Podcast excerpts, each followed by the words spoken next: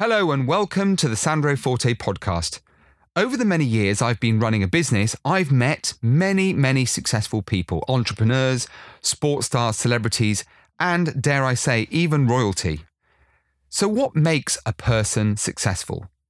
Do we know what success is? And the all important question can we create success for ourselves? This podcast series invites a diverse group of people to share their insights their wisdom, and the things they've learned along the way.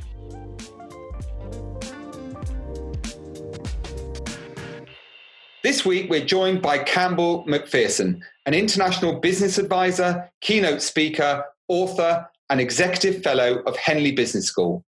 Campbell's main purpose is to help CEOs align their people to a clear strategy to deliver sustainable change. His first book, The Change Catalyst, won Business Book of the Year in 2018. And his second, which we'll come on to talk about, is sure to be just as successful. We will talk about change and strategy because, judging from his CV, he is certainly qualified. So, to an individual that our paths crossed many years ago, and it's kind of surreal how we find ourselves talking today. I do have to start by welcoming a kind of a long lost friend in many ways, but thank you so much, Campbell, for being what I know is going to be an amazing guest on the Sandro Forte podcast. It's an absolute pleasure. Thank you so much for inviting me, and congratulations on the success of this podcast series. Thank you. Uh, yes, well over hundred now, and uh, but I I have to say I don't want to tell too many people about this, Campbell, but I think you're going to be one of my favorites. Um, so, once a salesman, always a salesman. So, um, tell me about Campbell Macpherson. I know, I know a bit about you, but lots of people don't. And no disrespect intended when I say that, but you no. are a man of, um, you know, your CV speaks for itself. A man of considerable talent, uh, have achieved some extraordinary things. I'm sure there's been a few bumps along the way as well. But just by way of background, Campbell, just tell us a little bit about you, your life, where you came from, kind of that journey, the condensed version of the CV, if you would. Certainly. No, the CV, um, you say, speaks volumes. There's a there's a volume of it. It goes on for pages and pages. But uh, I, I, was I'm Australian, so I was born in in Melbourne. I've been here for about 21 years. Uh, I went to school in Queensland uh, at a high school that was really only good for for three things. That was uh, marijuana, surfing, and teenage pregnancies. And I was fairly rubbish at, at all three of those. So that was good. So then I went on to join the Air Force, actually, straight from straight from school. And the reason for telling you that is that that's where the first introduction to change really really came to me because I still have the the honor, if you like, of being the worst pilot ever to make it to jets in the Royal Australian Air Force. So the the main reason for that is actually that um, uh, that I had to memorize the eye chart because my eyes had deteriorated so badly. And luckily, they didn't change it for three years in the uh, uh, in the Air Force back in the eighties. So every landing was a little bit um, of a surprise, uh, shall we say? So anyway, that career ended uh, relatively abruptly with one poor landing uh, too many. In fact, the landing was as I was coming over the uh, the guard box at the very front of the uh, of the of the airbase. It was a little bit too low, so low that the guard actually poked his head out from the guard box and physically ducked as I flew over, and he, my wheels almost uh, connected with his with his head. And when I landed, the instructor unscrewed the joystick and started beating me over the helmet, saying, "Don't you ever do that again." So, so much to the light of my uh, instructors uh, and armed with a physics degree, I then went on and, and started a million different careers, to be perfectly honest. And wow. where we met years ago, I think would have been where I was um, just started in, in this industry, where I was, uh, uh, I put Sesame together, which was a, at the time the largest IFA network. And then I went on to be strategy director of, uh, of Zurich, um, uh, for the emerging markets division. I, I, was the founding marketing director of Virgin Wines. Um, I just I just spent a career of being tapped on the shoulder, saying, "Do you want to try something new?" And um, yeah, and I, so it's it's been a fascinating ride, I must admit. And I have to say, that's what's so remarkable that the CV is so diverse. You know, wines and flying and financial services. Uh, you know, I can only assume, as we all would, that you must be multi talented. But I suppose right place, right time, uh, seeking opportunity. We'll talk about all that because I think that's what makes you quite unique and a very, very interesting uh, podcast guest with lots to share. Um, we're going to talk a little bit about change and, and some of the things that you now bring to so many people. What, what are the biggest lessons you've learned so far on this incredible journey? Because before we uh, went live today, Campbell, we were talking about the fact that not many listeners ever believe that somebody that has been very successful has ever achieved it in a kind of linear fashion. It just doesn't always work out all of the time.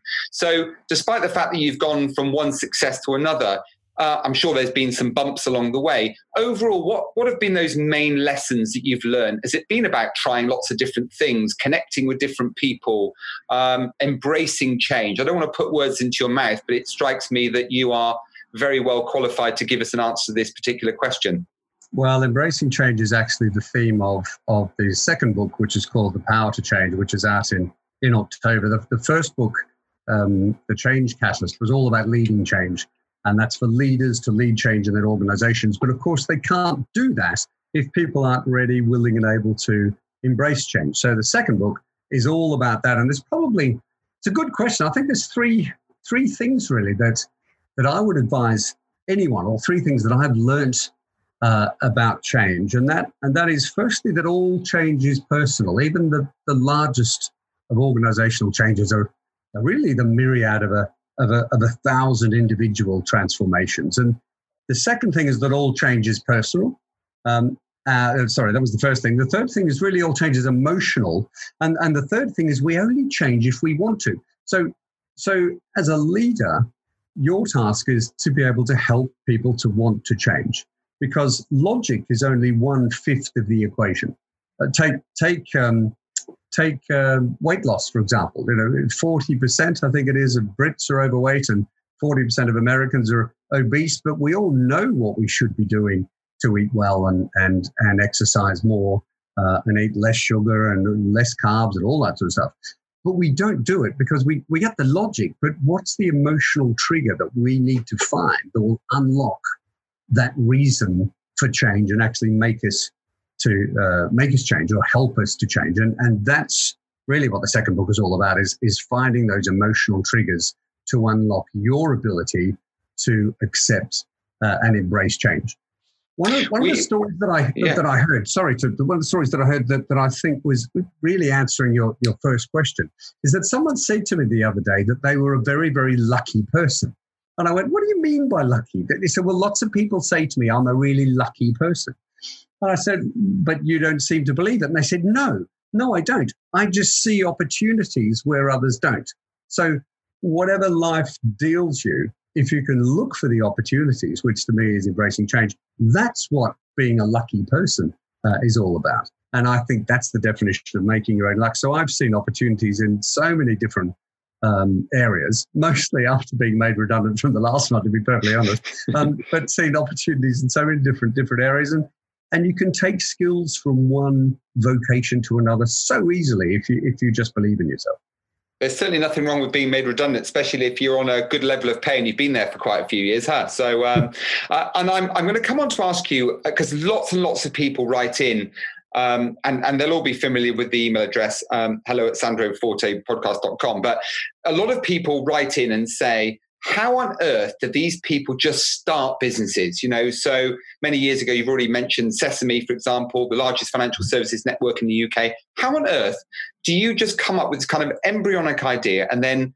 relatively speaking, five minutes later, there we are, we have this fully fledged, hugely financially successful business uh, in full swing? A lot of people just can't get their heads around it. So, what we end up with, Campbell, are lots of people listening to the podcast who've got great ideas but don't seem to be able to get past the the, the apathetic stage of life, you know, the starting blocks, as it were, um, and and start piecing a plan together.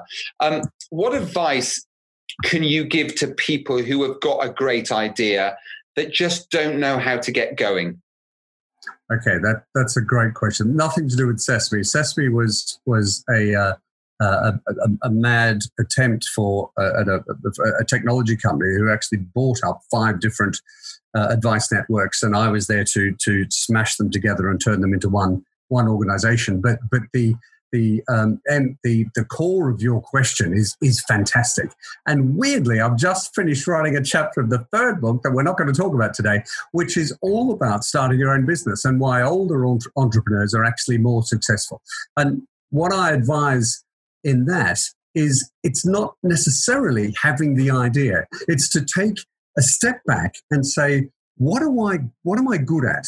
What do I love doing? What, what am I going to be paid for doing? What does the world need? And where do those things uh, interact? It's called a, the Japanese uh, system is called ikigai of those of those four different things. What do I love? What do I good at? What do the world needs? And and what am I going to be paid for? So, so if you're thinking of starting your own business, I would start with there. I would I would start with with working out what are the skills that you can do to to um, to take to the to the market.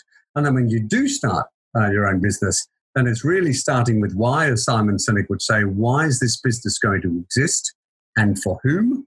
And there are always two reasons with starting with why. There's the right reason, which is the customer centric reason, and there's the real reason, which is your reason. I've started so many businesses in the past, and, and the, the, the real reason is I needed a job. I needed to earn some money. Um, uh, I was made redundant, or I saw an opportunity to actually do it for myself. Um, then you can move on to all of the other parts of the business plan and what are we going to do? How are we going to do it? What's your ambition?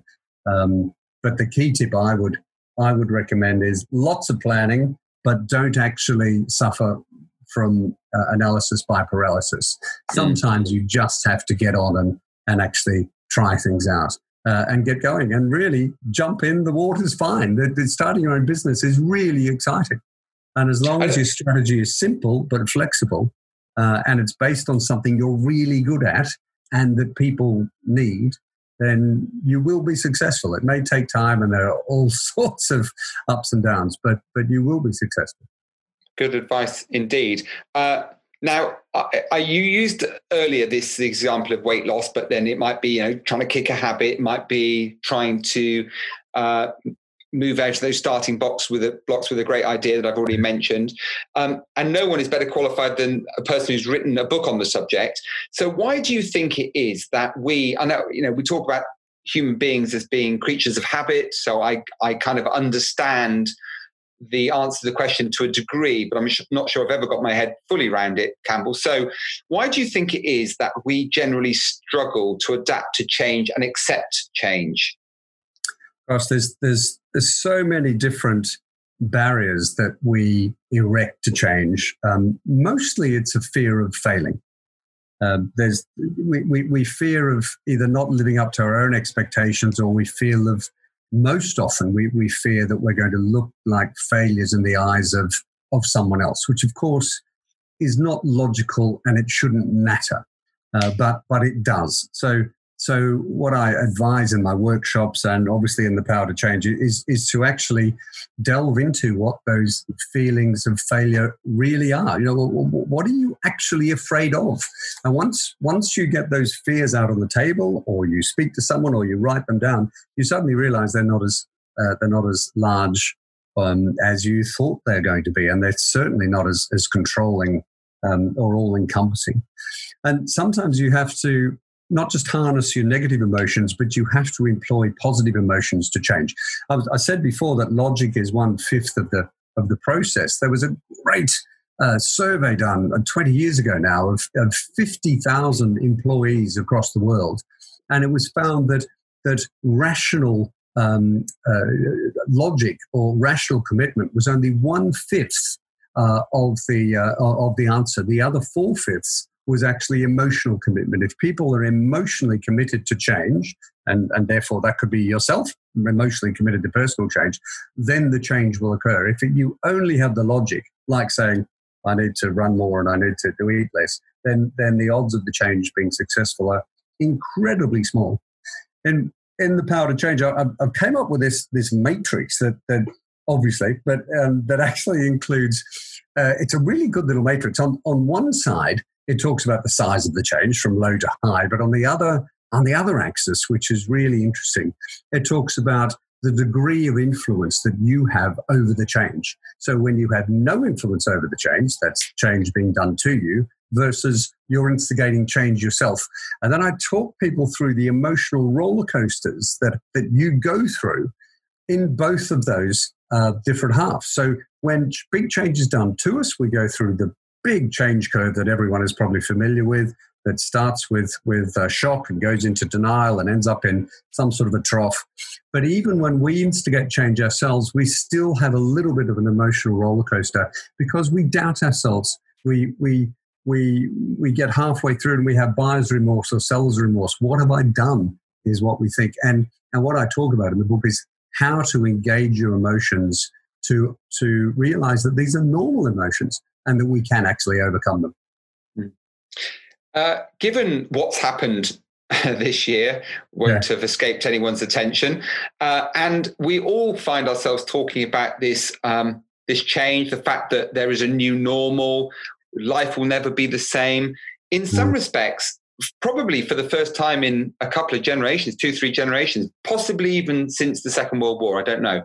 But for most of us, uh, unfortunately, the one and only time in our lifetime, we have had for, uh, we've had this forced change, haven't we? We've had to mm-hmm. deal with stuff, uh, whether we liked it or not, and many of us have found ourselves to be quite resilient. We've seemed to have come through the other side, hopefully relatively unscathed. I know that doesn't apply to all of us, but what I'm really getting around to ask you, Campbell, is do you think that the change that's been forced upon us this year will help drive society into becoming more aware and therefore more welcoming of change in the future? Yes, if we stop and look back on it, I, I, I give uh, podcasts and, and, lectures and webinars on, on, on this sort of subject. And and to me, it's amazing if we sit back and look and look at the amount of change that we have all coped with, or have to cope with, forced to cope with over the last four or five months. The, the, the way that we are uh, conducting a podcast now, the way that we all conduct Zoom meetings and team meetings, and it's just become normal working from home. That, that, that London is, is a bit of a ghost town at the moment, and I don't think it will ever get back to quite the same sort of level of activity uh, than it was before. And I think that's happening in cities all over all over the world. Some people, as you rightly say, have had to cope with awful change over this uh, over this period, being locked down with you know with people who are abusive or in tiny houses with with multi generations and and just sharing one phone to do homework and uh, and and work on. But even even people in that situation have have been stunned with the amount of change that they have been able to uh, uh, to cope with. So I think as a nation, there's a lot of talk about mental health and about stress, but I think this has increased our resilience. It's made us realize that we can actually embrace change even when it's forced uh, forced upon us and even when it's not necessarily good. So I think that will help us in the future embrace even more change to be perfectly honest but maybe i'm just maybe i'm just hoping of that one thing that is definitely certain is that there is a new normal i don't really like that phrase because it's bandied about but but it's it's a good one there is a new normal and i think things a lot of organizations a lot of industries have changed forever now it'll be fascinating to see what comes out of this which industries really start to thrive obviously tech is thriving but which other industries really start to uh, to thrive and how it changes the way that we live. I, I read a fantastic piece of insight that from um, from the World Health Organization that said four million people a year die before COVID of of uh, air pollution.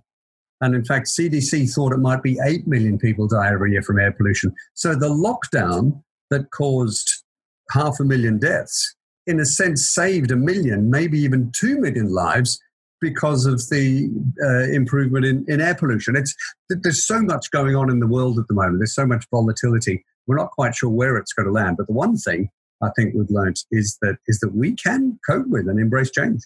Mm. Absolutely, and, and, on that subject, again, since uh, your CV is uh, is littered with success, uh, but you've moved, you know, one corporate position to another. Success. Well, yeah, uh, yeah, uh, but yeah, okay. Apart from the fact you nearly killed somebody landing a plane, but you know, uh, putting that bit to one side, I think the rest of the CV, most people would would give their right arm for. But in, in terms of your your progression through the corporate world, you now find yourself effectively helping other people, which is a you know which is an extremely commendable thing to do. I'm also interested to know, Campbell, that you know dealing with CEOs helping to align their people to a clear strategy. And we've all come across businesses that seem to have a very clear vision, but yet the people within it seem to have their own agenda and often head off in different directions. And it's therefore mm. very difficult for a company to thrive because everyone has a different way of doing things. How do you work specifically with CEOs, with companies to, to get that kind of common commonality of vision to get everyone singing from the same song sheet, to use a far too often used phrase? Right. Goodness me, that really is the $64 million question. Um, the short answer um, is, and I'll give you a slightly longer one. The short answer is the CEO needs to engage everyone emotionally. The CEO just cannot stand up and say, this is the direction we're going, and only give everyone the facts or the the right reason for continuing, you know, for, for changing a direction or for pursuing a particular strategy. What what he needs to do or she needs to do is not is firstly engage their team in creating a strong leadership team and leaders of leaders in that leadership team. And then they need to engage everybody in the organization throughout the organization and engage them emotionally on getting them excited and fully understanding what it means to um, uh, that this strategy will, will, will, will mean. So in the change catalyst, I talk about the key thing is you need to know is that yes, you need clear clarity of what the strategy is, but you need everybody to get together and understand what the implications of that strategy actually is. And very few CEOs do that. So what I did for a, for a, a large investment platform, um, the CEO came in and told me his strategy, and I said, "Great." Uh, we, he said, "We need to get everyone aligned to my strategy," and I said, "No." we need we need to you've got a destination. We need to get everybody engaged in helping you to get to that destination. And he said yes that's what i meant. So what we did is we, we got all of his senior managers in a room. And i stood up after after the ceo had gone through his strategy. And i said now that's all very well. I want to ask one little question. What could possibly go wrong and everyone tittered nervously. And I said, seriously, we're going to spend the next two years throwing, uh, two hours, sorry, throwing rocks at the CEO strategy to work out what could go wrong with it. Because everybody is sitting there in this room thinking, well, I can see all sorts of issues and challenges and and and obstacles to success in this. Let's get them all out on the table. And by the end of the day, we not only got all of the obstacles out on the table, which was emotionally uh, energizing for everyone, then we prioritize them, and then we work through. Well, how are we going to overcome each of these obstacles? So literally by the end of one day, we had a list of things that um, that we knew could go wrong, some of the implications, and we had started to work out what the actual how we were actually going to overcome them. And and by that, at, right at the last thing I did at the end of the day, I said, "Now, does everyone still agree with the strategy?" And there was overwhelming agreement that this was the right direction to go in. So you've got to engage your people. Everything else is nowhere near as important. Mm. And the second book, I mean, I know you're working on a third. We undoubtedly have to have you back and for a part two on this podcast, and you can tell us all about the third one. But for now, uh, the second one, the, the power to change. Um, tell us a little bit about that in, in, brief terms, so we kind of know what we're looking for. And by the way, I, I, will go so far as to say that we do have a copy of each of uh, Campbell's two books to give away to a lucky listener. You know the way it works. You just like and share, and uh, and you know, you know the drill by now. But um, yes, we will be giving a a, a, couple of copies away. The rest of you, of course, if you're not lucky enough to win, you will have to buy a copy of uh, Campbell's books. But uh, tell us a little bit about the power to change, well, Campbell. Well, thank you. I'm very excited about this. Kogan Page is is uh, is publishing this worldwide in in wow. October, um, which is which is wonderful. It'll be in the US mm. and the rest of the world out on the 3rd of October, and then, uh, sorry, UK and the rest of the world, 3rd of October, and the US on the 27th. So so, very excited about this. I think it's the, the right book at the right time. It's all about embracing personal change. And as you were talking about, is, is has there ever been a, a better time or a more important time that we need to embrace personal change? So, that's what it's on about. We talk about technology in it, we talk about climate change. Uh, we did talk about COVID. Strangely enough, it was all put to bed in uh, early January. And then in uh, late February, I contacted the publishers and said, We haven't mentioned COVID once. We, we have to mention COVID in this book. So there's a really interesting forward about COVID in it as well. So it talks about the psychology of change, and most importantly, how we react to change and how to overcome personal change, and then how to be your own change catalyst. So to me, it, it's all life is about embracing change. And um, this book helps everybody to do precisely that. I will. I will be reading it uh, for sure. Um, how do you deal with adversity, with fear of the unknown, with the what's around the corner? A lot of people do struggle with that, Campbell. So, you know, even somebody who's been as successful as you have, I mean, there must be days where you doubt yourself, you find it difficult to get out of bed. Do you have a do you have a do you have a mantra? Do you have a process by which you overcome these challenges and obstacles in life? How how do you deal with with that when the when the time comes? Uh, I've, I've, I have struggled with, with, no, not struggled with failure. That's wrong. I have enjoyed failure um, in every single time I've tried to do something new. Um, so I think failure is part of the uh, of the success process. You, you can't possibly uh, fail, or as I like to say, have glitches along the road. Um, if you if you want to be successful, it just doesn't doesn't happen that way. Yes, I, I have very low moments, um, and I think it's it's natural that that happens. And in fact, that's how I overcome them by finally realizing that it's normal. It's normal to go through a dip. It's normal to go through a trough. You can't always be up and successful and energetic and energized and positive. You have to have some days where you really doubt that how am I going to write this book? You know, I have to give a speech in front of X thousand people. What if I'm rubbish? You know, I, am I'm, I'm running a, a, lecture for for for um, for Henley Business School. What, what, what, if I'm not corporate enough for them? You know, or or why did I say that to that CEO last week? They'll they'll never forgive me. So I go through um, always go through go through um, uh, troughs. And the number one thing that I recommend to myself and to others is just to realize that that's really normal. And it's a normal part of embracing change. You go through a roller coaster of emotions in, in trying to do any new thing or trying to succeed. Uh, and just accept it that that's just part of life. Very, very good answer. Good advice indeed. So, where can we find out more about Campbell Macpherson? Do you have a social media platform? You know, are you the complete opposite me, where you don't know, uh, you know, you know, you know your way around the system, and uh, you interact seemingly 300 times a day. I need people to do this stuff for me, Campbell. But um, yeah, and, and also, where can people buy your book as well? Where can people well, buy your book? And you can pre-order the Power to Change at Amazon. You can buy the Change Catalyst at Amazon as well. Um, uh, or you uh, yeah, and that's I think that's the easiest uh, way to uh, way to do it. Um, in fact, you can go to Kogan Page website, and if we can put on your on your website, if people go to uh, koganpage.com and look for the power to change and type in Kogan Page 20, they'll get 20% off the book.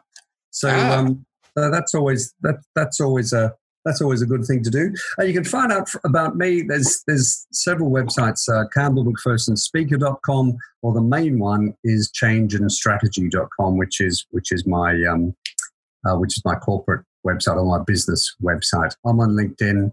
I'm on I'm on Twitter, but that's I need to get serious about that. Um, but feel free to to drop me a line uh, about anything to do with to with the change or, or this podcast. At all, be happy to uh, to talk to people. Thank you. And for those listening who don't know uh, who Kogan Page are as a publisher, it basically means if you get your book published by Kogan Page, it's a really good book. So I would actively encourage those of you listening to go purchase a copy of uh, Campbell's book or books in this particular case. I, I, only wish that one day one of my books will be published by Kogan Page. Um, we'll have a separate conversation about that, Campbell. Um, so, final question: If if we were to give you a piece of paper uh, and on that piece of paper, a young person were to ask you to write down or verbalize one piece of advice, a kind of a summary, if you like, of everything you've learned along the way the good and the bad, the successes, the failures. But if, if a younger version of yourself were to say, Campbell, dad, uh, however you want to picture it, um, if you condense down everything you know into a single piece of advice, that mantra that I mentioned earlier, yeah. what would that single, simple piece of advice be? The piece of advice that would trump all others? Wow, there's there, there's a um, there's an intro. Well, there would be three things that I'd write down. Firstly, would be I was thinking this about what would I advise my my younger self, and it would be firstly to like yourself. I think that is so important to like yourself and trust yourself, but to like yourself. Secondly, is don't be so hard on yourself. Um, you're, you're not as you're, you're not as bad as you think you are, and you're you're Campbell, and you're a lot better than than than um, than uh, uh, than perhaps you should be. And this third thing is to be yourself.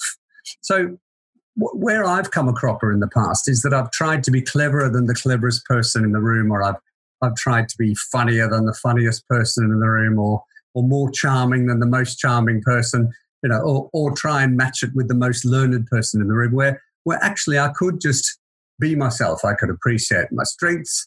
I could accept my weaknesses and um, and try and change those things that that I can change. But fundamentally, it starts with liking yourself. Very good, very good indeed. And uh, I can't quite believe that 30 minutes has come and gone in the blink of an eye. I could go on talking to you for an awful long time because I know there's so much more we can prize out of you. But uh, if you'll be good enough, I'm sure we can organize a second appearance and then you can tell us all about the third book. And that will give you, of course, the incentive to get that finished. And maybe I'll give you a race, uh, my, my second book for your third book. How about that? But uh, um, Campbell Macpherson, it's been a delight. Thank you so much. I, I was really and eagerly anticipating speaking to you today. And I know a lot of people listening, the, the many, many tens of thousands of people listening from lots of different countries around the world. And hello to all of you. Thank you so much for being a wonderful guest with um, so many great insights into the world of change at a time that everybody needs uh, to, to adapt and adopt to change more than ever. Um, and I couldn't think of a better guest than, than you to share some of those valuable insights. Well, Sandro, it's been it's been a privilege and an honor. Thank you so much.